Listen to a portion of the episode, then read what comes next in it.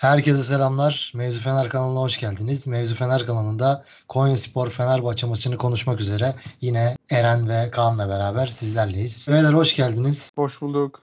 Hoş bulduk. Direkt Fenerbahçe Konya Spor maçını konuşmaya başlayalım. Fenerbahçe sezonun ilk yenilgisini aldı Konya'da. Kaan sen de başlayalım abi. Neler diyeceksin çıkan kadroyla ve alınan skorla sonra detaylara gireceğiz. Ee, yani aslında Adana Demir maçından sonra da burada konuşmuştuk hani o üçlünün program yarattığını. Yine klasik Adana Demir maçı gibi bir üçlü sahadaydı. Ee, ve hani 11-11 iken bölümü değerlendirmek gerekirse muhtemelen Fenerbahçe'nin en kötü oynadığı dönem. Yani öyle ki 10'a 11 oynadığında Fenerbahçe daha iyi oynadı diyebilirim yani. O kadar kötü bir e, maç oldu Fenerbahçe için. E, yani Konya'nın hani kırmızı kartını, Valencia'nın kırmızı kartını hani ayrı belki konuşuruz ama yani bu şeyin nasıl söyleyeyim bu sistemin üçlünün bir yerde başa bela olacağı belliydi. En azından bu şekilde sahaya çıkmış üçlünün. İşte Lincoln'un kanadı full zaaf. Lincoln'un hücuma çıkmasını da hücum bindirmelerini engelliyor çok fazla bu kanat. E, Lemos ne kadar güvenirsiniz yani belli değil. Atilla çok iyi değil. Merkezde oynamaya çalışıyor. İki tane solakla oynuyoruz vesaire derken yani zaten belli sıkıntılar vardı. Ee, yani onun da tezahürü artık bu maç oldu. Ee, yani çok şeye bakmıyorum ben. Hani inanılmaz karamsar, öldük bittik. Tabii ki yani daha çok erken. Ligin daha çok başı. Ee, yani tepedeki takım Beşiktaş zirvede 3 puan var sadece arada. Yani öyle çok büyük farklar da yok. Ee, ama Ümraniye maçından sonra şeyi konuşmuştuk. Hani hoca için umarım bir aydınlanma olur e, kendi sistemini değiştirir. Hani Fenerbahçe'nin işte Zayt'sa oynaması gerektiğini, merkezi daha net tutarak oynaması gerektiğini görür gibi konuşmuştuk. Ya bence bu maçta umarım hoca için aynı şekilde bir aydınlanma olur.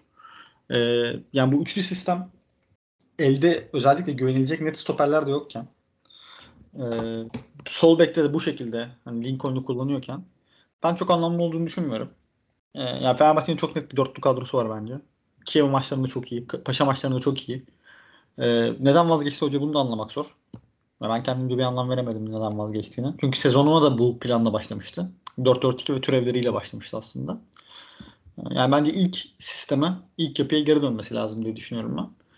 Ee, yani umarım yine bu maçta aynı Ümraniye maçında olduğu gibi hoca için bir aydınlanma olur diyeyim. Eren sen neler diyeceksin abi skorla ilgili sonra detaylara geçeceğiz yine. Tamam. Ben şöyle Kaan'ın verdiği e, sorduğu daha doğrusu soru üzerinden devam edeyim.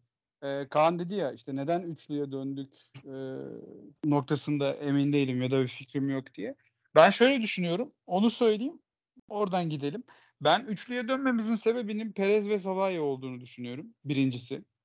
E, üç, yani şöyle ben hocanın o iki sol ayaklı stoperi e, dörtlü sistemin ortasında oynatmak istemediğini düşünüyorum ve bence de e, çok ideal ikili değil gibi duruyorlar. Yani birbirlerinin ik- ikamesi iki oyuncu. Ya Türkiye Ligi için yetmez mi? Kesinlikle yeter.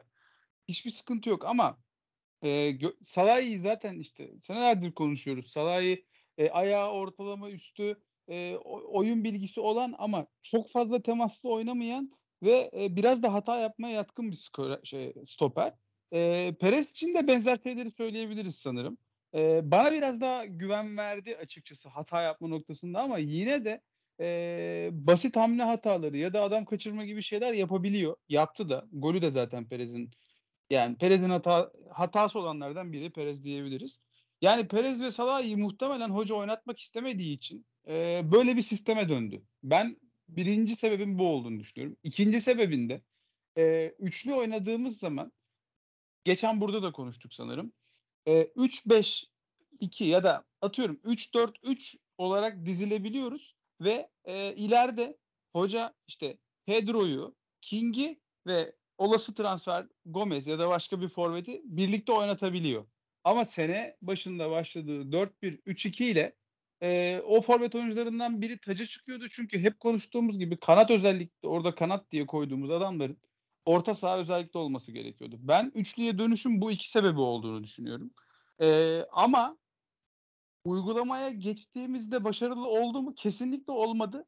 Öncelikle şunu söylemek lazım. E, ben Lincoln konusunda burada da söylemiştim. E, ya yanılmışım. Şöyle yanılmışım. Lincoln ilk üçlü çıktığı zaman sol orta saha gibi oynuyordu. Çok defa mesela ilk yarı boyunca hiç beke gelmedi. Ben statta gördüm yani izledim bütün maç boyunca. İkinci yarı baskı yediğimiz zaman Adana Demir maçında beke gelmeye başladı ki o kullanımdan sonra da tükendi. Bu maçta e, Konya maçında Lincoln ilk dakikadan itibaren beşli savunma hattının solu gibi oynadı. Ya böyle bir maceraya girmemize hiç gerek yok. Böyle oynayacaksa zaten hiç oynamasın. Artı üçlü savunmanın getirisi de şu oluyor abi. Kimse bizim üç stoperimize basmıyor. Zaten ayağı çok çok elit stoperler değil. Tamam ba- hani ortalama ya da biraz ortalama üstü diyebiliriz ama ayakları çok elit stoperler değil. Ve bu üçlüye basmadıkları zaman bizim diğer kalan e, 7 kişi adamların 11 hatta 10 kişisiyle birlikte baş başa kalıyorlar. Ve bizim üçlümüzde, üçlü oynadığımız sistemde ki oyuncular da isabetli pas yapamadığı zaman son maçta olduğu gibi ya da isabetli uzun vuramadığı zaman ya da vurduğu topları alamadığımız zaman böyle korkunç bir görüntü ortaya çıkıyor. Bize stoperlere yoğun bir baskı yapmayan ve ortada biriken sadece hat kapatan bir takıma karşı biz bunu hep yaşayacağız. Detayları ileride biraz daha konuşuruz ama ben bu kadronun bu tarz bir savunmaya karşı e, bir çözümü olduğunu düşünmüyorum açıkçası. Evet konuşuruz onu. Ya bu maçı değerlendirirken Kaan sana pas atarken şunu sormak istiyorum. Yani tabii ki de maçı bence şahsi fikrim 3 şekilde değerlendirmek lazım. Bir 0-22 arasını değerlendirmek lazım. Valencia'nın kırmızı kartına kadar. O bölümde açıkçası Konyaspor bence Fenerbahçe'den çok daha derli topluydu ve maçı çok daha ister bir görüntüdeydi. Daha sonra senin de az önce dediğin gibi 22 ile 54 arası Konyaspor 10 kişi kalana kadar o, o bölüm Fenerbahçe biraz daha iyi gibiydi aslında. Yani rakibe çok büyük pozisyon vermedik. Top bizde kaldı. Pas yaptık. Elimizden gelen her şeyi yaptık. Ondan sonra ama rakip 10 kişi kaldıktan sonra Fenerbahçe o coşkuyu sahaya yansıtamadı. Ben Fenerbahçe açısından en üzüldüğüm konu oldu. Orada nasıl bir reaksiyon gösteremedik? Sen bunu neye bağlıyorsun? Takımın iştahlı oyununu biliyoruz Adana Demir maçında veya işte diğer maçlarında. Bu maç neden yoktu o iştah? Ya iştah konusunu bilmiyorum ama şimdi şöyle e, 11-10 yani ikinci yarının başlangıcında yani Fenerbahçe'nin abi bir oyun alışkanlığı var. Öyle başlayayım. Osay ve İrfan mesela ikisi de aynı kanat oynadığı zaman geçen seneden gelen bir alışkanlık sebebiyle o kanadı çok iyi kullanıyorlar. Zaten golden e, pardon kırmızı karttı. Oradan geldi zaten. Rakibin kırmızı kartı. E şimdi o alışkanlığa Fenerbahçe sadece sol e, sağ tarafta oturduğunda bile yani ekstra bir şey görüyorsun. Ekstra bir fark yarattığını görüyorsun. O yüzden ben aslında dörtlüyor daha net bir oyun dedim. Yani onu onda artık olay tamamen reaksiyona kalıyor. E, bence oyuncu performansı burada çok önemli. Serdar Dursun hiç bekleneni veremedi. Yani bütün topları ezdi neredeyse ön tarafsa. Bence o çok büyük bir problem. E, ikinci olarak da Valencia'ya gittikten sonra Pedro girene kadar ki bence hoca Pedro için bekledi de biraz. Yani daha erken de alabilirdi. Pedro girene kadar Fenerbahçe yerde çok top da tutamadı. Yani sürekli maç şeye döndü artık. Zaten Konya daha ayağına hakim oyunculara sahip belli oranda. Ee, daha kalabalık kalıyorlar. Ee, 11 onu ondan sonra artık iş tamamen şeye kalıyor. Yani hangisi maçı daha çok istiyor ya. Çünkü daha fazla alan buluyorsun. Daha fazla e, imkan var. Aslında baktığın zaman Fenerbahçe sadece duran top bulabildi. Duran top haricinde çok da fazla bir fırsatı yok öyle. Ah şu nasıl kaçar diyeceğimiz. Ama Konya'da yani bence daha fazla pozisyon buldu ki e, hani Eren'in dediği gibi Luan Perez'in hatası. Çok net bir şekilde. Orada gol geldi. Ya bu tamamen isteksizlik. Ya bilmiyorum bu topçu üzerinde değerlendirmek lazım. İrfan çok iyi durumda değil. Serdar Dursun çok iyi durumda değil. Mert Hakan sakatlıktan çıktı. O da çok iyi durumda değil. Yani aslında Fenerbahçe Pedro keza sakatlıktan çıktı. Çok iyi durumda değil. Böyle devam ettiği zaman abi şöyle oluyor. Fiziken daha hazır olan, fiziken daha kuvvetli olan takım ister istemez bir adım öne, geç, öne geçiyor. Ya isteksiz miydi e, takım? Hani evet Adana Demir maçındaki motivasyon yoktu doğru. E, ama hani orada bir iç gazlaması da var tabii. Onu düşünmek lazım.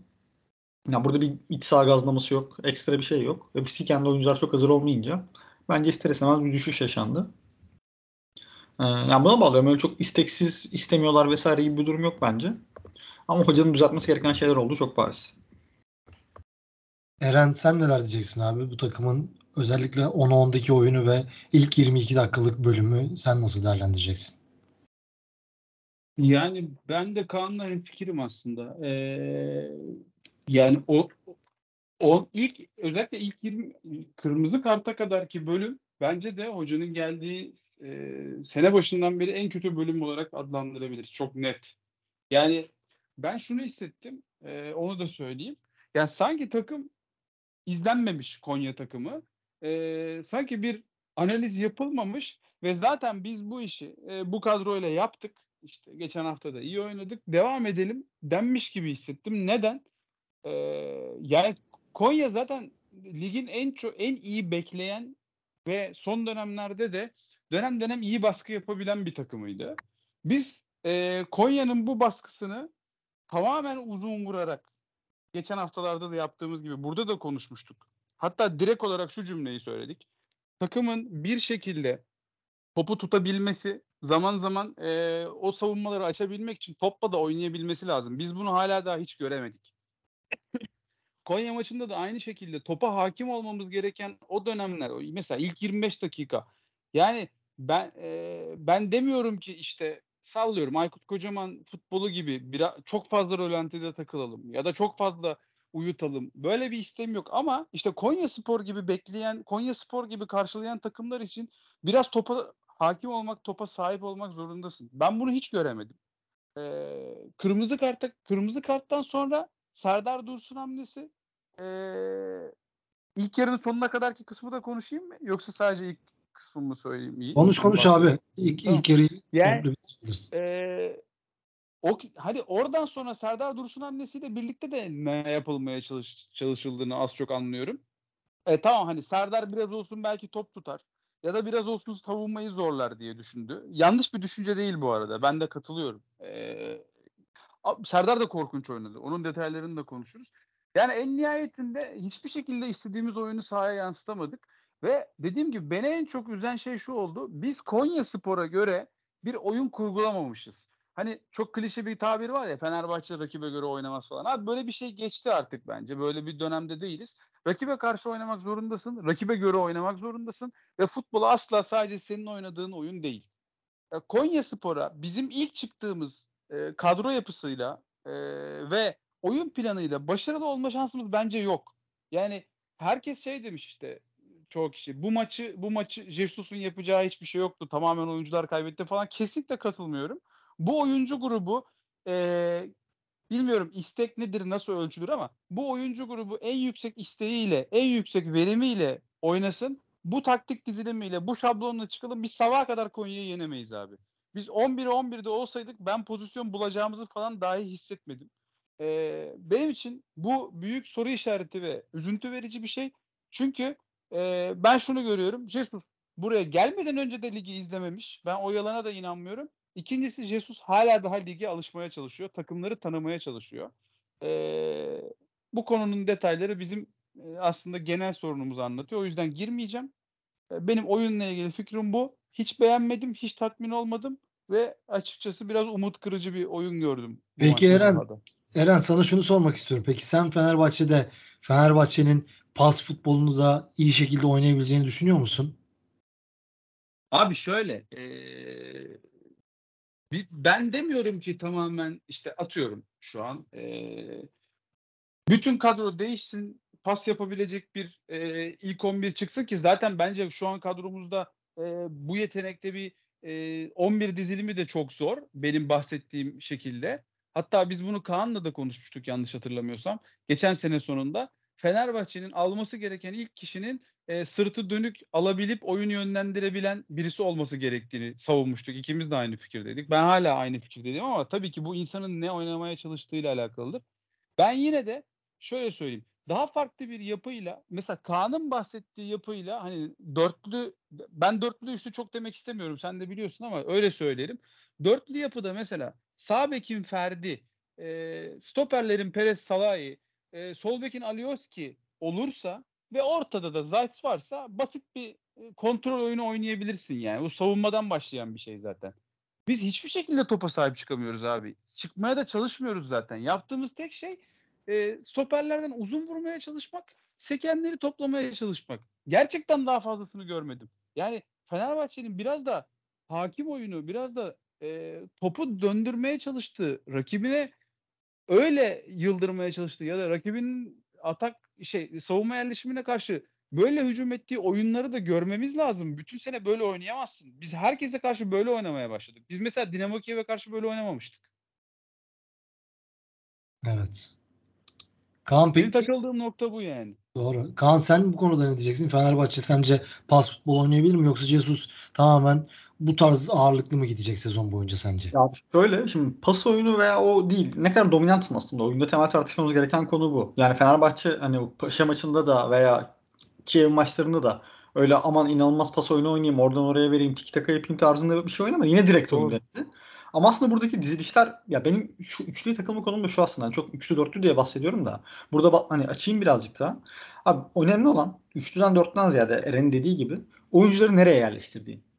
Şimdi Lincoln'u hoca evet e, üçlünün beki gibi kağıt üstünde koyuyor ama Lincoln daha önde bekliyor. Kabul ediyorum. Ama abi Lincoln daha önde beklediği zaman şöyle ki sen önden ister istemez bir kişi eksilmiş oluyorsun. Çünkü geriye bir tane stoper ekliyorsun. Hal böyle olunca o top ileride Lincoln'e gelmiyor abi. Lincoln'e daha orta sahada, daha savunmada geliyor. Yerleşemiyorsun ister istemez. Ön alandaki yaratıcılığın azalıyor. Bunu kıvıramıyorsun. Yani benim bahsetmeye çalıştığım bu. Sen dörtlü bir yapıda Lincoln'u sol önde, sağ önde vesaire nerede olursa olsun kullansan hem ön tarafta daha kalabalık olacaksın hem zaten oyun ister istemez zaten şeye dönecek. Bir hakimiyeti, bir dominasyona dönecek. Ya bunun şeyi yok. Üçlüsü, dörtlüsü değil mevzu. Ama şeyi nasıl yerleştirdiğin, oyuncuyu nasıl yerleştirdiğin. Abi Lincoln'u geride konumluyorsun. E, stoperlerin üçü zaten geride. Ferdi mecbur geliyor geriden topu almaya. Bence zaten üçte oynuyorsa Arao'nun bu takımda yeri yok. Yani çok gömülüyor geriye. E, zaten orada beşli altılı bir şey oluyor. Blok oluyor. Sen ister istemez zaten oyunu rakipleri say taşıyamıyorsun ki. Yani topu vuruyorsun abi ileri. Normalde 3 kişiyle 4 kişiyle basacakken bu kez 2 kişiyle basmak zorunda kalıyorsun. İster istemez rakip zaten daha fazla alan buluyor senden. Yani bahsetmeye çalıştığım konu bu benim. Hani o üçlü dörtlü konusunda.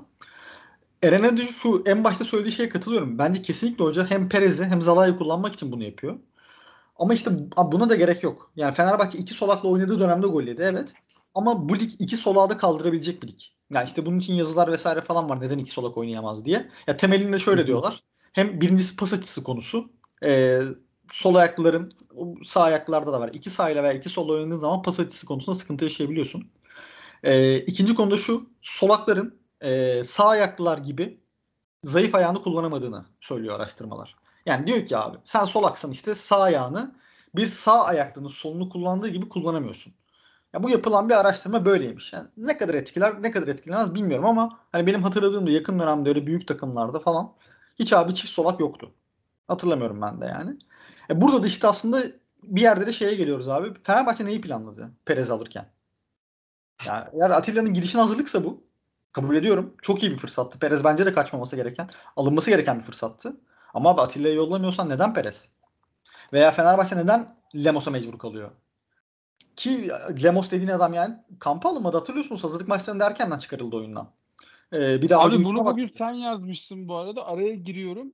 Çoğu kişi unutmuştur. Ben de unutmuştum. Hakikaten çok iyi hatırlatma. Bizim planlamamızı var ya özetleyen bir şey ha. Kamptan gönderdiğin adama şu an bütün önemli maçlarda ilk 11 çıkartıyorsun. Tabii, tabii. Gerçekten Ve, olacak işte. Abi ya. için daha komik tarafı şu. Hocanın getirdiği oyuncunun önünde çıkartıyorsun ilk 11. Doğru. Bak Doğru. bu da evet. çok çok daha büyük bir skandal yani. Yani tamam Doğru. çok maliyetli olmayabilir 1 milyon 2 milyon ama bunu kimsenin hakkı yok ki. Fenerbahçe şu an santrafor almak için ya santraforu kaydettirmek için bir tane yabancısını göndermek zorunda. Katkı veren yabancısını göndermek zorunda hatta. Yani bu çok açıklanabilir bir tarafı yok bunun. Ee, yani genel olarak planlamayı zaten konuşuruz muhtemelen ilerleyen dönemde de e, yayında da. Ama hani yani şu anlık mesele bilmiyorum hem yapılanma sıkıntısı hem de buna bağlı olarak işte kadronun içinde bulunduğu durum hepsi üst üste binmiş durumda. Yapılanmayı konuşuruz. Bir, biraz Konya maçına tekrar geri dönelim. Eren senle devam edelim. Peki senin takımda en çok beğendiğin oyuncu veya en az beğendiğin oyuncu kimler? Buradan devam edelim.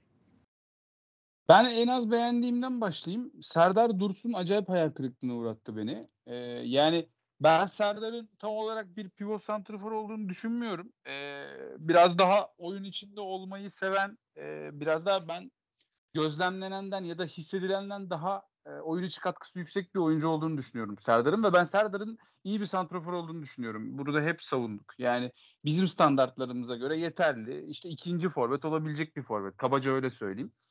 Ama e, Serdar'ın bu sene başından hatta geçen sene sonundan itibaren e, bürünmeye başladığı kimlik Serdar'a zarar veriyor. Serdar da bunu yapmaya devam ediyor. Ve geldiğimiz noktada ben Serdar'ın e, artık çok fazla sorumluluk almaya çalışan ya da bulduğu kısıtlı sürede çok fazla gereğinden fazla iş yapmaya çalışan bir yapısıyla birlikte zarar verdiğini düşünüyorum. Ve kafası da tam olarak oyunda değil. Serdar ne top indirebildi, e, ne top tutabildi, ne de işte e, orada bir rahatsızlık verebildi. Serdar biraz olsun e, hocanın beklediği şeyleri yapabilseydi biz şu an farklı şeyler konuşuyor olabilirdik. Çünkü Fenerbahçe 11'e onu iyi oynadı abi. Bunu söylemek lazım. Artı şu haksızlık yapmayayım.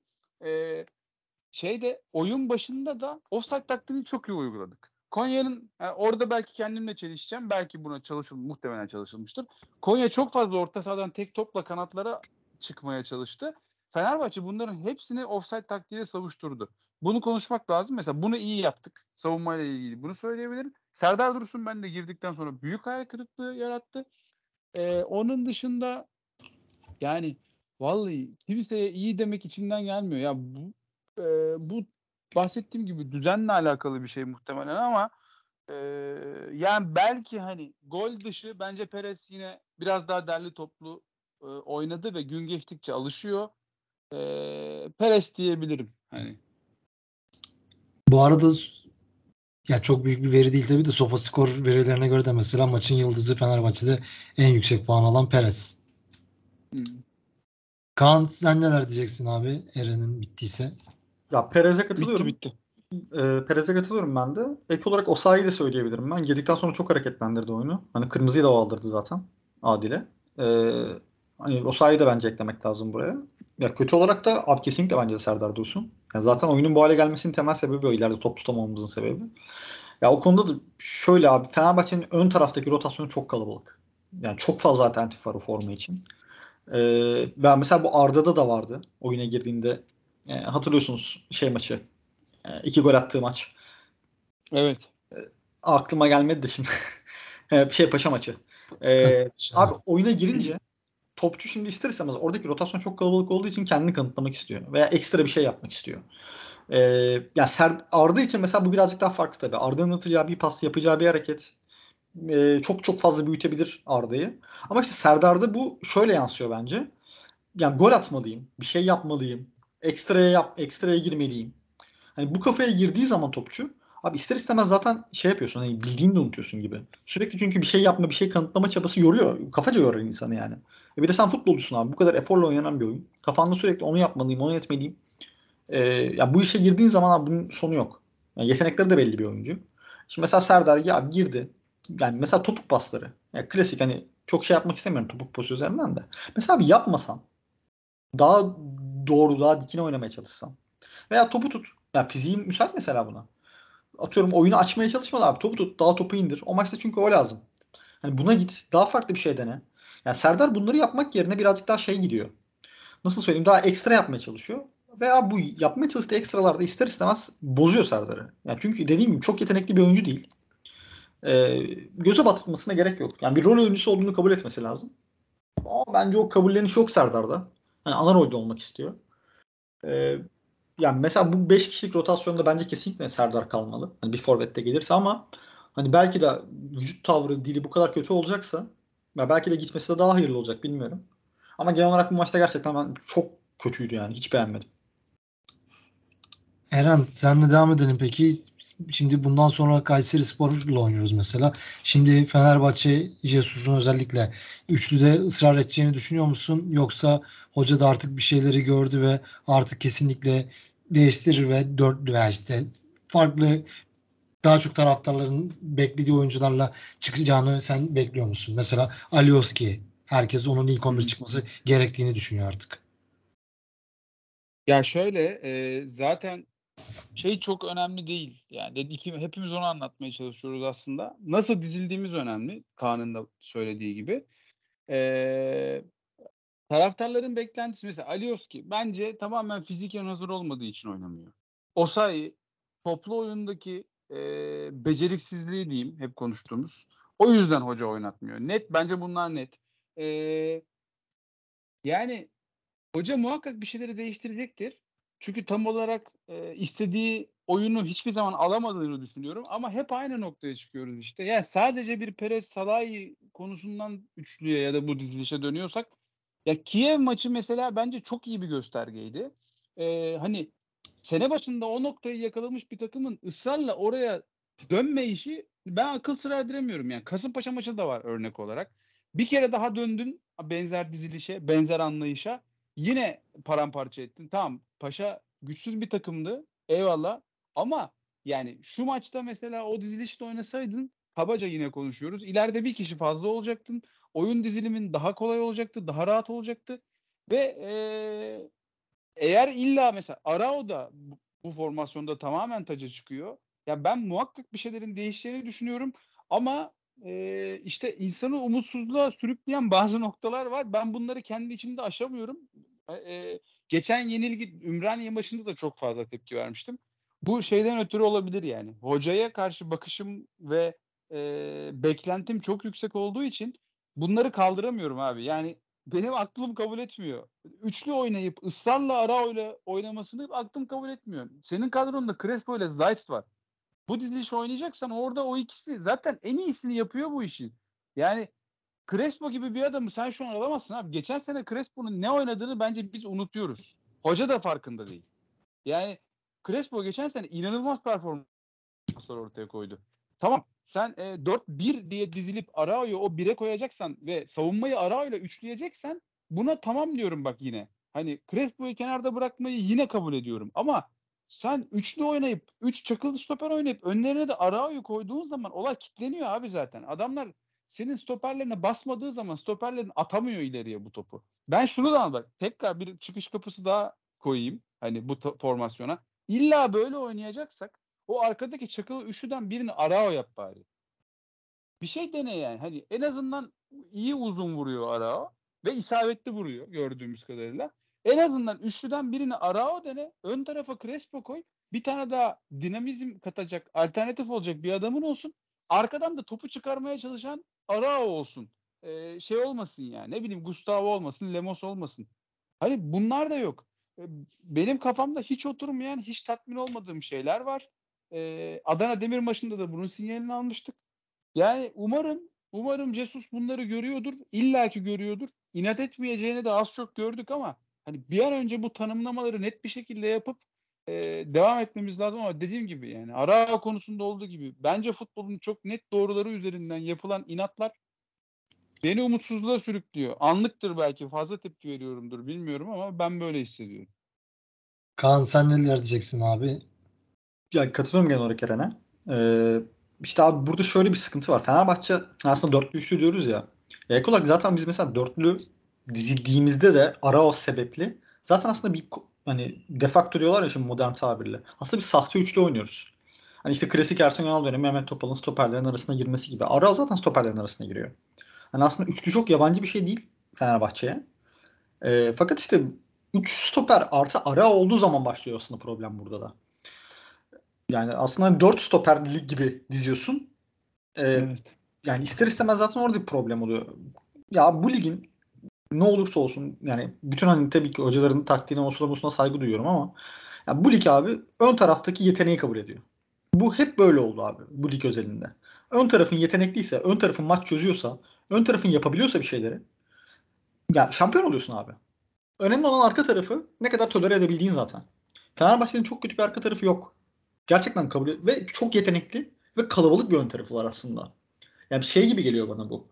Hani kötülüğü kötü kağıtçında kötü görünen tarafı daha kalabalık tutup iyi görünen taraftan topçu eksiltiyoruz gibi. Buradaki sıkıntı bence bu, bu tamamen. Yani Beşiktaş çok mu iyi abi arka tarafı? Veya Galatasaray çok mu iyi abi savunması yani? Yani bak ama baktığın zaman gerçi Galatasaray kötü bir örnek oldu genel performans ama hani Beşiktaş üzerinde gidersek mesela Beşiktaş'ın en büyük problemi arka taraf abi. Yani topçu bulamıyorlar oynayacak. Size dışında. Ama hani ön taraf o kadar kalabalık ve o kadar iş bitiriyor ki zaten arkaya çok fazla gerek kalmıyor aslında. Ya Fenerbahçe'de bunun daha da fazlası var bence. Ama enteresan bir şekilde Kiev ve Paşa maçı hariç o düzeni kullanmadık. Şimdi bence buradaki kilit noktada Atilla olacak. Atilla giderse bence ister istemez bir dönüş olacak. Çünkü Lemos da çıkıyor denklemden tamamen. İşte biz bu yayın çekerken haberler çıkmış. İspanya'ya gidecek diye. Teklifler varmış en azından. Kulüp önermiş. Şimdi Lemos gidecek diye düşünüyorum. E, Atilla da giderse oraya bir stoper çekersek bence Perez de o stoper oynayacak. Yani ister istemez zaten bir dönüş olacak. Ama işte en başta bahsettiğimiz Atilla Lohan'ı beraber kullanalım konusu yüzünden e, bence bir tık problem yaşıyoruz. İşte yani hani konuşuyoruz bu kadar her şey planlamaya geliyor sözünüzü. Ee, böyle diyeyim. Onu ayrı olarak konuşacağız zaten. Planlamayı biraz konuşalım. Ya şöyle bir şey var. Az önce sen de söyledin yani. Fenerbahçe'nin hiç yüzüne bile bakmadı. Lemos en kritik maçlarda ilk 11 çıktı. Hadi onu da geçtim. Kolkır'da görmüştük bunu. Ya, Bu sezon transfer edilen oyuncunun gitme ihtimali konuşuluyor mesela şu an. Buruma. Yani gidecek diyorlar mesela. Yani Evet. bunu, Kaan buradan sen bir yapılanma ile ilgili tabii çok uzun konuşmaya gerek yok da kısaca bir yorumunu alabilirim. Yani belli başlı şeyleri zaten hani herkes abi görüyor. Ya şeyi de ayırmak lazım. Hani sen şey olarak söyledin. Aynı dönem içinde aldım gitti olarak söyledin de aslında Kolkır'la Gustavo Henrique çok da şey değil. Hani bağlı değil. Ya sonuçta Kolkır yönetim alıyor. Hoca geliyor, bakıyor kampta, beğenmiyor, gönderiyor. Ama diğeri direkt hoca transferi. Hatta muhtemelen yönetim ket vurmaya çalıştı da kiralık aldı. Ee, hani oradan bir maliyetten kurtardık gibisinden ama onun da herhalde zorunlusu falan var. Tam emin değilim. Ya şimdi açıyoruz kağıt üstünde bakıyoruz. Fenerbahçe'ye ne lazım ne lazım değil. Geçen seneki yayında da konuşmuştuk Eren'le hatırlıyorum. Ya Fenerbahçe mesela sırtı dönük top alıp top dağıtacak. Bir orta saha. Bir santrfor. Alsan. Bir tane de ekstra hadi kanat ekledin. Kim Minje'ye gitti stoper ekledin. Ya 5 transfer 6 transfer çok yeterli olacak abi Fenerbahçe için. Hepimizin ortak görüşü buydu. Ali Koç'un söylediği zaten hocanın da bunu düşündüğüydü. Jorge Jesus için. Ama hoca gelmiş farklı düşünmüş. Tamam peki kabul ediyorum. Ama böyle planlama nasıl yapabilirsin Allah aşkına? Ya elinde bir sürü oyuncu var ön tarafta. Gidiyorsun daha santrfor almadan, net bir kanat oyuncusu çekmeden veya eldekilerden birinden çıkmadan daha dakika bir Bruma'yı indirdin. Şimdi mesela neden abi Bruma'yı indiriyorsun? Ya Bruma Fenerbahçe'de 14 yabancı içinde tamam olabilir. Kabul ediyorum bunu. Elde olmayan bir profil. işte daha sprinter, daha değişik özellikleri var. Daha delici oyuncu vesaire. Ama mesela Buruma yani ne bileyim mesela 1 Eylül transferi. Tamam mı? Sen ne aklı hizmetle koştur koştur Buruma'ya aldın? Ki PSV zaten elden çıkartmak istiyor adam. Adam şeyde değil yani öyle. İnanılmaz talibi vardı. Fırsatta da çektik aldık da değil. E dakika bir destur Buruma'yı indirdi. Kim Mince öyle veya böyle gitti. Abi ilk indirdiğin adam Gustavo Henrique. Yani Tamam okey hocanın eski öğrencisi. Kabul ediyorum. Hoca belki tanıdığı bildiği oyuncuyla çalışmak istiyor. Ya ama şimdi abi hocanın oyun sisteminde hep gördük. Hoca sürekli önde bastı. Yani bu adamın geri dönüşleri korkunç. Hatta konuştuk işte abi. Fenerbahçe'de yakın dönemde izlediğim en kötü stoper adam. Dönemiyor geri. Çok aksıyor. Tek hamleli. İkinci hamle hiç yok. Yani sen hani ben hoca ya da gerçekten şaşırıyorum. Yani ne gördün de aldın? Ne düşündün de aldın? rakipler uzun vuracak falan diye mi düşündün? Hani Fenerbahçe baskı yapacak, rakipler uzun vuracak. Gustavo çıkacak, kafa topu vuracak. Abi yani bunu Serdar Aziz de yapıyor ki. Öyle veya böyle hava topunu alıyor yani Serdar. Tamam hadi Serdar'a güvenmedin. Abi yerli bir topçu çek oraya. Ne bileyim git Koray Günter'i çek. En azından kontenjandan yemesin. Yani koştun koştun Gustavo Henrique'yi aldın. Ya bunun daha vahimi de işte az önce de bahsettiğim koştur koştur getirdiğin Gustavo Henrique'yi yedek bırakıyorsun Lemos oynatıyorsun. Lemos senin ilk hazırlık maçında oyunu aldıktan sonra e, şey oyuna başlattıktan sonra beğenmeyip 20. dakikada oyundan aldığın adam. Kampa götürmediğin adam. Yani niye Lemos oynuyor mesela? Ya abi bak bu gerçekten inanılmaz bir durum yani.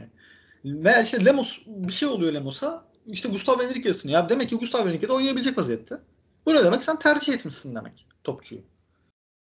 Yani Lemos'un gönderelim diye 40 takla attığımız Lemos'un Gustavo Henrique'den daha iyi bir yerde olduğunu inanıyorsan neden abi sen bu parayı verdin? Ya az buz para değil. Bak Buruma 4 milyon bonservis. Zorunlu diyorlar. Bilmiyorum bin tane dedikodu var da. İşte 4 milyon bonservis. Hadi 1,5 da maaş alsa 5,5 yapar. E, 1,5 Gustavo Henrique'ye verdiğin kiralama bedeli. E, Hadi 1 milyon da maaş versen işte 5,5, 6,5, 7 yani 7 milyon euro para yapıyor nereden baksan ortalama. Şimdi sen 7 milyon euroyu aldın abi sezon başında ve çöpe attın. Çünkü göndermek istiyorsun bu topçuları. Onun yerine 7 milyon euroya bir tane net bir stoper koysan veya 7 milyon euroya net bir kanat oyuncusu koysan ya planlama bu olur. Hani bazıları şey diyor işte hoca liste verdi listedeki son isimdi. Abi hocanın listesinde son isimdeki ya, hocanın liste, hoca bir liste veriyor. Listede 10 tane isim var abi. Son isim Gustavo Henrique. Neden abi Gustavo Henrique? Ya bu adam kötü bir topçu. Hadi kötü de demek istemiyorum. Uyumsuz bir topçu. Oyun anlayışıyla çok şey değil Fenerbahçe'ye. Ee, özellikleri uyuşmuyor ağır, hantal bir oyuncu. Yani abi neden son tercih o zaman Gustavo Henrique? E insanlar mesela bunu hiç sorgulamıyor abi. Hocanın listesindeki üçüncü isim dö- abi neden dördüncü isim kötü? İşte ilk üçü alamadın buna kaldın. Tamam da ilk üç okeyse dördüncü neden bu? Hani sorgulanması gereken şey bu. Mesela Crespo için de söyleniyor işte. Hoca bilmem kimi istedi. Vitor Pereira. Crespo son isimdi. Crespo alındı. Ama bak işte alındı oynuyor adam. Ya şimdi Vitor övgüsü gibi olmasın ama hani şey liste dediğin odur abi. 3-5 tane şey olur. Şimdi geliyorum Santrafor transferine. Ha, Bugünkü haberleri görmüşsünüzdür belki. İşte Serdar Azmu, Muriel, Maxi Gomez. Abi en ufak bir alakaları yok mesela. Maxi Gomez daha farklı profil. Muriel daha Hadi farklı. ikisi profil. biraz benziyor da evet. Aynen. Yani hani ama hani Azmun'la da şey de çok Muriel de çok şey değil abi. Muriel net Evet. saf golcü yani aslında. Azmun Evet, bir tık evet, daha böyle aynen. tamamlayıcı. Kanada deplese Aynen. vur şey yapar. Daha hareketli. Maxi Gomez bambaşka bir profil. Abi sen neye istenen birbirlerinin alternatif olarak görüyorsun bunları? Eğer doğruysa. Ya doğru değilse neye istenenden Valencia'ya parayı verip almıyorsun. Kelepir topçuyu. Yani ayın biri oldu abi artık. Yani ne bekliyorsun? Ne, ne düşünülüyor? Evdekilerden çıkmaya çalışıyorsan ne yapacaksın? Şimdi Rossi'yi satarım diye düşündün. Satamadın Bruma'yı aldın. Satarım diye düşünüp Bruma'yı aldın. Satamadın elde kaldı. Atilla'yı satarım diye Luan Perez aldın. Satamadın elde kaldı. Eğer son dakika bir sürpriz olmazsa. Ee, çünkü ikisinde şey bitiyor. İngiltere bitiyor. Pardon birinde İngiltere bitiyor. Yarın yani. Biz Yarın bunu bitiyor, evet. çekiyoruz. Muhtemelen dinleyenler bugün olacak dinleyenler için. Evet. İngiltere'de son gün. Ee, Rusya sanırım 8'ine kadar devam ediyor. E, Rusya'yı da Atilla istemiyor diye haber çıktı bugün. Macar basınından. Ee, işte Avrupa yok, problemler vesaire falan. Atilla kaldı elinde. Şimdi Atilla'yı düşünsene abi 17'ye satacaktın. 5 milyon Luan'a verdin 22. Orada bir 22 milyon bir anda şey oldu. Sallandırdı seni. Aa, bunlar kötü şeyler. Bak en başa dönüyorum abi kaleci transferi. Abi sen Serkan Kırıntılı'yı kaçırdın. Ee, diğer alternatifleri kaçırdın. Yerli alternatifleri. İşte Gökhan Akkan'dı, Tarık Çetin'di bilmem kimdi. Yani hani en başında senin bir hocaya sormana gerek bile yok abi yerli kaleciyi. Yerli kaleciyi hoca zaten nereden bilecek? Allah işte Serkan Kırıntılı'yı mesela. Veya al bir Ertuğrul'u kaçırmadan. E gittin Göztepe'ni göndermek için yana yakılı takım aradı İrfan Can'a kalsın. Ya Allah şükür iş düşmedi. Ama hani Altay sakatlansa kaleye İrfan Can'a geçse Allah bilir ne olacak yani. Hani tüm planlama baştan aşağı kötü. Allah şükür hani bir şey özelinde düşünürsek işte ne bileyim Emre Mor kumarı oynadın. Şu anlık tuttu gibi. İşte Lincoln evet bir kumardı. Aslında o da çok hani mantıklı bir hareket de değil aslında. Arda'nın direkt önünü tıkadın sen Lincoln'le. Ama hadi tamam bir yerde tutuyor gibi. Pedro'yu göreceğiz bakalım. Hani King zaten 30 yaşında bilmiyorum. Yani şey de yapmadı Fenerbahçe. Bir tane çok net aset sattı. Çok net para kazanacağı bir topçu sattı. Ama yerine öyle net para kazanır. Bunu kesin büyük paraya satar falan diyeceği bir topçu koymadı. Orada da bir problem var. Yani baştan aşağı bence planlama hatası. Bunu yönetim zaten hani %2 milyon suçlu. Bunu her yerde her zaman söylüyoruz. Ama hocayı da bu konuda hani abi hoca suçsuz, hoca ne yapsın falan demeye de hiç gerek yok abi. Yani atıyorum işte Buruma transferi. Abi yönetim ayın gidip de hocadan 3 gün sonra gitme Buruma'yı indirmez. Kaldı ki zaten Buruma'da hoca beni aradı, çağırdı vesaire falan dedi. Veya ne bileyim işte yönetim nereden tanıyacak Gustavo Henrique'yi? İşte nereden tanıyacak Lincoln'u? Yani bunların hocanın transferleri olduğu çok belli. King'i ve Alioski'yi kenara bırakıyorum burada. Bence genel planlamayı hoca da yaptı. Hocanın da çok net başarısızlığı var. Yönetimin de çok net başarısızlığı var genel planlama konusunda. Tolere edebilirler mi? Edebilirler. Fırsat da var, vakit de var.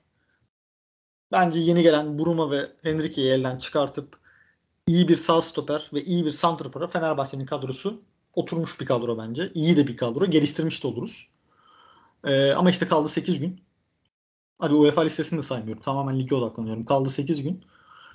Ne kadar düzelteceğiz, ne yapacağız, ne edeceğiz görelim. Birazcık uzattım kusura bakmayın. Estağfurullah abi de Eren'e pas atarken şu Eren de konuşur tabii ki de yapılanmayla ilgili de bu arada bu yapılanmadan dolayı ben Arda'da konusunda da endişe duyuyorum. Arda'nın bu oynama kontratının uzaması için dakika belli bir dakikada forma giymesi gerekiyor. Yoksa elimizden kaçma ihtimali var. Bunu da nasıl sağlayacağız çok merak ediyorum açıkçası. Eren sen neler diyeceksin abi? Ben öncelikle şunu söyleyeyim. Ben Arda'nın kimsenin umurunda olduğunu düşünmüyorum artık. Yani Ya Fenerbahçe Ee, yetkililerin. evet abi öyle düşünüyorum. Çünkü böyle bir planlama yapılmaz. Yani e, beni biliyorsun ben çok böyle genç hayranı illa böyle birilerini alalım pişirelim kafasında birisi değilim. Hatta belki biraz uzağım bu noktada Türk e, takım yapılarını bildiğim için. Abi ama Arda'yı e, denklem dışında bırakacak bir e, yapılanma yapamazsın. Böyle bir hakkın yoktu bu sene ve yaptık biz. E, gerçekten ben şu an Arda'nın hep söylüyordum burada da ben Arda'nın bir şekilde senenin sonuna doğru formayı kapacağını düşünüyordum ama yani görüntü benim beklediğim kadar sanki temiz bir e, sezon, istikrarlı bir sezon geçirmeyecekmişiz gibi. Öyle olursa da o kaosta Arda falan ortadan sıyrılmaz abi. Bir de İrfan varken hatta Mert Hakan varken gidip Lincoln gibi bir adam alıyorsan hatta Burum'u alıyorsan sen Arda'yı çok da fazla planında tutmuyorsun demektir. Yani biz hani bunları dile getirmekten biraz imtina ediyorduk ama bence artık net bir şekilde söylemek lazım. E, ben görüyorum ki Arda bizim bu seneki ana planlarımızdan birisi değil. En azından oyuncu sayısı olarak işte tahtaya yazdığımız zaman e, ortaya çıkan tablo bunu gösteriyor. Planlamanın dediğin gibi belki konuşulması gereken birinci konu bu. İkinci konu ben hani, Kaan'ın dediği her şeye katılıyorum. E, bu konuda biraz bizim programda konuştuğumuz şeylere belki de yani, övünmek lazım gerçekten. Çünkü insanlar kızıyordu o zaman. E, hatta biz Cüneyt abiyle program yaparken de neredeyse Fenerbahçe düşmanı olmuştuk. Abi yani görünen köy kılavuz gerçekten istemez. Böyle e, o kadar net bir şekilde yanlış yapılıyordu ki. Ve o zaman da söyledim. Doğru da olsa bu yol yanlış diye. Geldiğimiz noktada herkes şu an bunu söylüyor. E, ben o yüzden hani burada biraz e, insanların böyle çok uçlarda yaşamadan e, fotoğrafın resmin dışına bakıp bakmaları gerektiğini yorumlama, yorumlamaları gerektiğini düşünüyorum. Her konuda böyle yani sadece futbol için söylemiyorum. E, abi bunlar gerçekler kimse kusura bakmasın. E, Fenerbahçe'nin futbol aklı yok. Getirilen e, yeni Portekizli sportif direktörümüz adamın ismini bile unuttum. E, o da belli ki çok böyle işte Jesus'u denetleyecek tabiri caizse ya da işte onun hamlelerini kontrol edecek bir adam yerine Jesus'un rahat anlaşabileceği Portekizce bilen şey manasında söylüyorum. Hani rahat konuşacaklar, anlaşacaklar. Ee, ve işte e, bu adamın şeyleri, yeteneklerinden bahsedilirken işte oyuncu bulma falan filan diyorlardı. Bununla ilgili de herhangi bir şey göremedik henüz. Belli ki e, böyle bir derdimiz de yok bu sene. Yani böyle bir yapılanmada hiçbir denetleyici, hiçbir kontrol organı yokken e, yeni gelen teknik direktör kimse, Vitor Pereira mı, Jorge Jesus mu, İsmail Kartal mı? Hadi yani İsmail Kartal olsa karışırlar her türlü de. Gelen adam neyse e, kötü sonuçlar alana kadar o ne derse o, o ne derse doğru. Önümüzdeki seneleri düşünmek yok. Abi böyle bir planlamanın başarılı başarılı olsa dahi sürdürülebilir olması imkansız. O yüzden e, ben bizim futbol aklımızın, bizim futbol bakışımızın yanlış olduğunu düşünüyorum. Detaylara hiç girmeyeceğim. E, buradan dediğim gibi doğru bir şey çıksa da ben sürdürülebilir olacağını düşünmüyorum. Umarım yanılırım. Abi ya şöyle bir şey var. Şunu da ekleyeyim ben. Yani atıyorum Jesus açıklamalarında görüyoruz yani bizim öncelik olmazsa olmaz hedefimiz şampiyonluk işte o kadar şampiyonluğa endeksli ki Jesus'ta. Çünkü çevresinde yöneticiler işte Fenerbahçeli taraftarlar karşılaştığı isimler herkesten benzer yorumlar alıyor. Yani senin dediğin gibi yani oyuncu bulma, oyuncu izlemeye veya işte üzerinde çalışma gibi bir düşünce içine giremez zaten. Jesus da giremez yani. Sadece şampiyonluğa konsantre yani. Dediğimiz gibi Arda hiç aa Arda neden oynamıyor diye asla düşünmeyecek bence. Sezon boyunca düşünmeyecek. Abi öyle bir derde olmak zorunda değil zaten. Yani evet bunu, o da var. E, ya bunu sen yapılanmanı kurarken işte planlamanı yaparken buna göre yaparsın zaten. Yani Arda nasıl söyleyeyim? Arda Recep Niyaz değil abi. Arda Ömer Faruk da değil. Ya da Arda Kurtalan da değil. Abi bu Arda gerçekten dikkat edilmesi gereken bir adam ve ee, hem senin için ileride çok büyük bir satış fırsatı artı şu anki yetenekleriyle de çok net bir şekilde oynar abi yani Fenerbahçe'de. Biz şey demiyoruz ki e, Arda oynasın da bir görelim gelişsin falan değil abi. Arda geçen sene bildiğin çıkıp maç alıyordu. Bak tekrar ediyorum Arda e, geçen sene tribünün dolmasının sebebidir. Bak İsmail Kartal'a hakkını vermekle birlikte geçen sene tribünlerin dolmasının sebebi Arda'dır abi. Yani tabii ki taraftarın tepkisiyle oyuncunun kalitesi ölçülmez ama Arda'nın kalitesini görmemek için kör olmak lazım. Yani tamam gelişmesi gereken noktalar vardır. İşte e, sen Arda'nın yerine inanılmaz bir adam alırsın abi. Arda'nın oynamamasını anlarım. Ama Arda'nın önüne Lincoln'le, Bruma'yla bilmem neyle tıkıyorsan ben bunu kabul etmiyorum abi. Böyle bir planlamayı da kabul etmiyorum. E, böyle bir yapılanmayı da böyle bir futbol aklında kabul etmiyorum yani. Eden de etsin. Bana doğru gelmiyor. Doğru. Ben de seninle benzer şeyler düşünüyorum. Peki Kaan şimdi cumartesi günü Kayseri Spor'la oynuyoruz. O maçla ilgili yorumlarını alayım. Neler diyeceksin? Bir de bu arada Avrupa Ligi grubumuz da belli oldu. Konuşmadık. Ren, Dinamo Kiev ve Ayak Larnaka ile eşleştik. O grup hakkında da kısa yorumunu alırsak seviniriz. E, ya konuyu şey e, yani daldan dala geçmeden şeyi söyleyeyim de öyle geçeyim maça. E, sizin söylediklerinize olarak abi Türkiye'de şöyle bir izlenim var. Fenerbahçe'de de vardı bu. İşte anahtar teslim hoca. Hani Jesus'ta gelirken hep böyle geldi ya veya Löw'ün de çıkarken de hep böyle çıktı ya. Abi bunu insanlar şey olarak görüyor. E, bence başkan da öyle gördü ilk anda. İşte abi hocayı getireyim. Ne transferlerine karışayım. Ne şeyine yaptığı işe karışayım falan. Abi böyle bir dünya yok. Yani her kulüpte e, hocanın yaptığı işler denetlenir, sorgulanır. Yani çiftlik değil yani burası. Veya işte, işte Gustavo Henrique transferi özelinde tamamen konuşacağım. Oyuncu geldi abi. Yönetim baya baya istemedi. Yani duyuldu da hatta. Gustavo Henrique konusu. Hocanın talebi.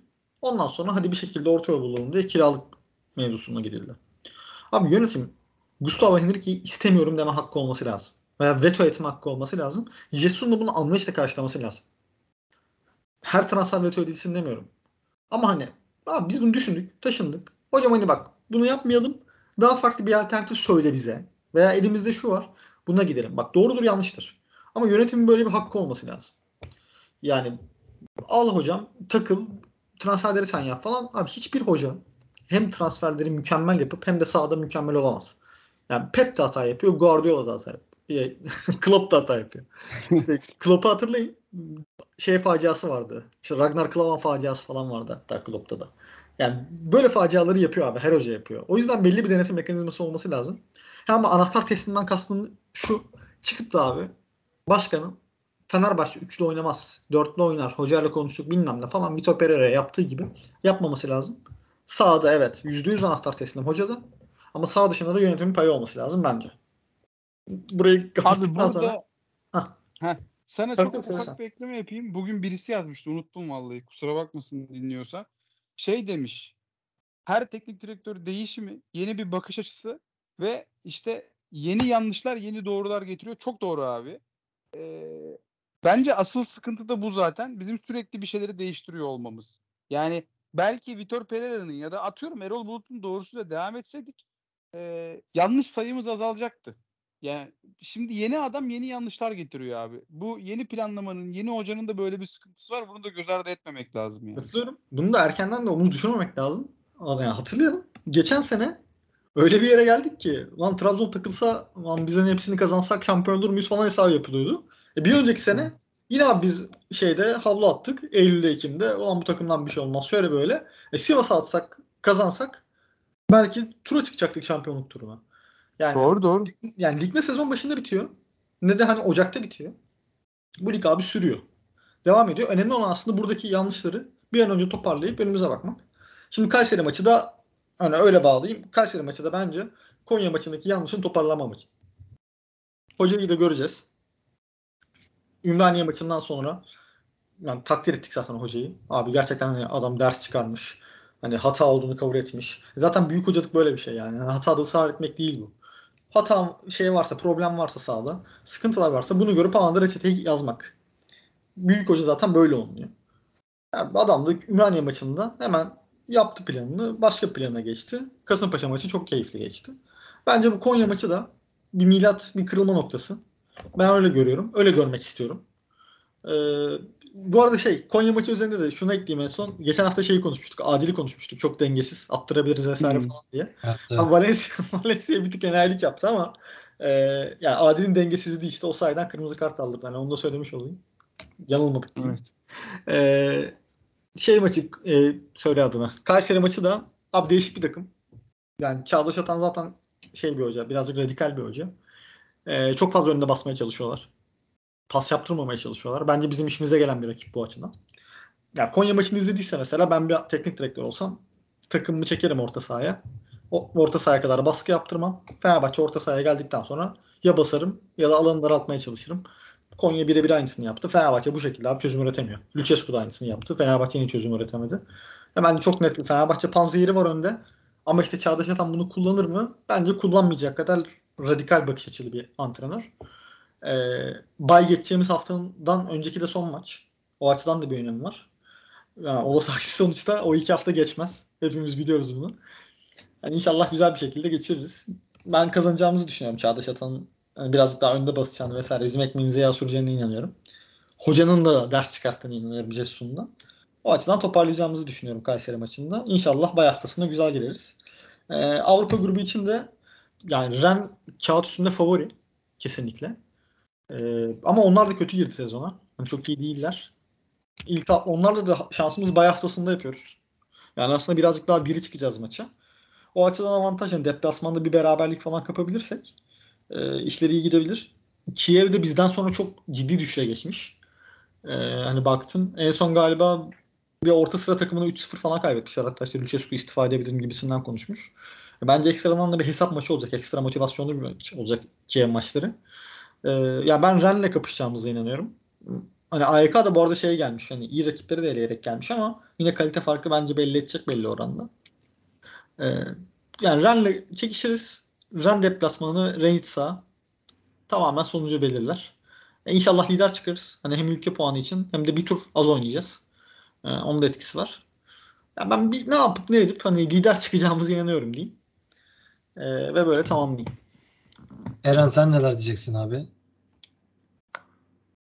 Yani ben Ren'i geçemeyeceğimizi düşünüyorum. Ee, toparlayacaklardır. Bir de bizim yani bizim oda bu arada ben lider olabileceğimizi düşünüyorum. Ben kadro kalitemizin de e, UEFA için üst turları zorlayabilecek bir kadro olduğunu düşünüyorum ama e, bu kadar işte şampiyonluk odaklı, lig odaklı konuşulurken e, oradan çok fazla Avrupa konsantrasyonu, çok fazla hele böyle rotasyon yapacaksak sürekli e, çok verimli bir Avrupa sezonu beklemiyorum ama tekrar ediyorum ben e, bu kadronun bir şeyler yapabileceğini düşünüyorum abi. Ama genel olarak Türk takımlarının hem Avrupa'da hem de ligde gitmesi çok zor oluyor.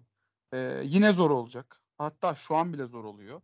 İşte sürekli rotasyondayız. E, ya böyle mi devam edecek ya da görece basit rakipler geldiği için mi böyle tercih ediyor bilmiyorum. Ee, ama hani ben de ikinci, ikinci olabileceğimizi düşünüyorum. Dediğim gibi Ren'i geçebileceğimizi düşünmüyorum. Ee, bunun yanında Kayseri maçı ile ilgili de yani Çağdaş Atan genel olarak e, sürpriz yapmayı seven bir hoca ya da e, alışılmışın alışılmışın dışında oynamayı seven bir hoca. E, deneysel bir hoca. Yani bence böyle hocalar da lazım Türk futbolu için. Ama işte büyük takımlara bunu yapmaya çalıştığı zaman genel olarak patladı. Ee, biz hani maçın hazırlığı ya benim maç hazırlığı ciddiyetinde de bir sıkıntı olduğunu düşünmüyorum ama e, yeteri kadar hoca işte ligin dinamiklerini gördü mü? Atıyorum Çağdaş Atan'ın böyle şeyler yapabileceğini ona anlatan bir isim var mı? Bu isim Aurelio mu? Bilmiyorum. Bununla ilgili bir sıkıntımız var mı? Bilmiyorum. E, bu yoksa, gerekli hazırlıklar yapılırsa ben e, Kayseri'nin artık bize bir şey yapamaması gerektiğini düşünüyorum.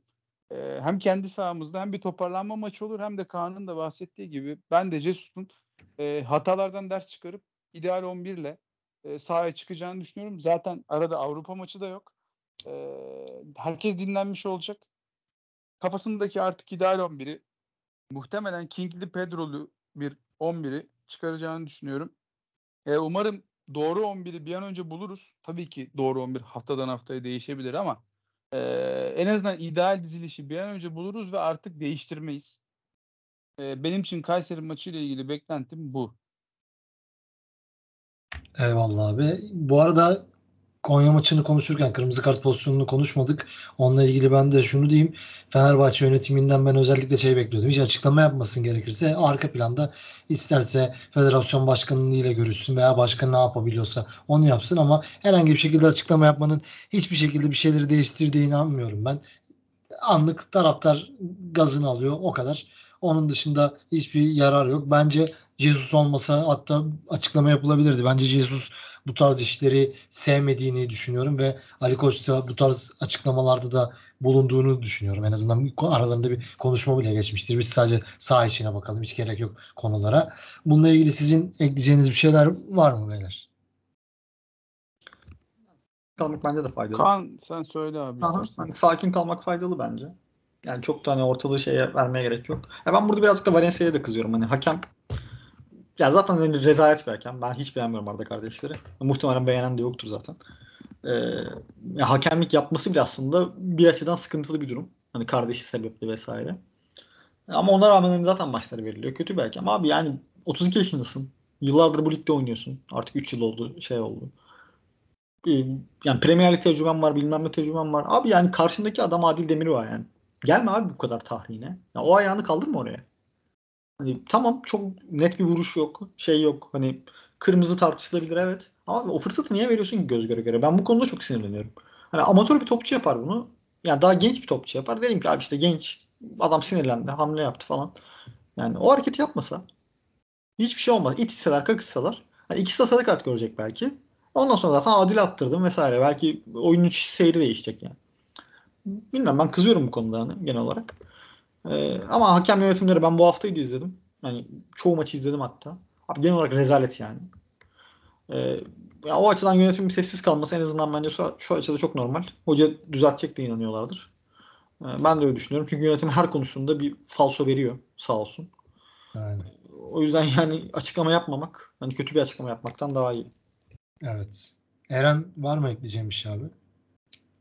Yok ya ben de genel olarak sakin durulması gerektiğini düşünüyorum. Hem fikrim sizle. Geçen senelerde de bunu çok konuşmuştuk. Ali Koç'un gereksiz olaylara dahil olması işi daha da kötü noktalara götürüyor genel olarak.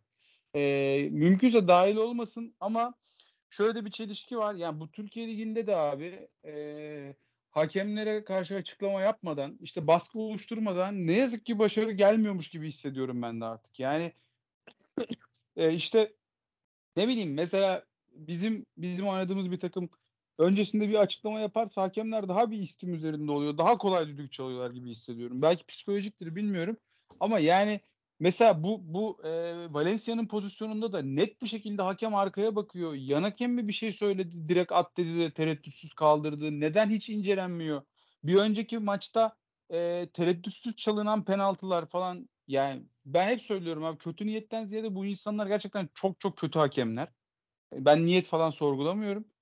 Ee, ama dediğim gibi yani ben ben kendi fikrim olarak ben de sizle aynı fikirdeyim ama bu da e, bir güçsüzlüğe bir e, dışa itilmişliğe sebep oluyor mu? Ondan da emin değilim açıkçası. Onu da söylemek lazım.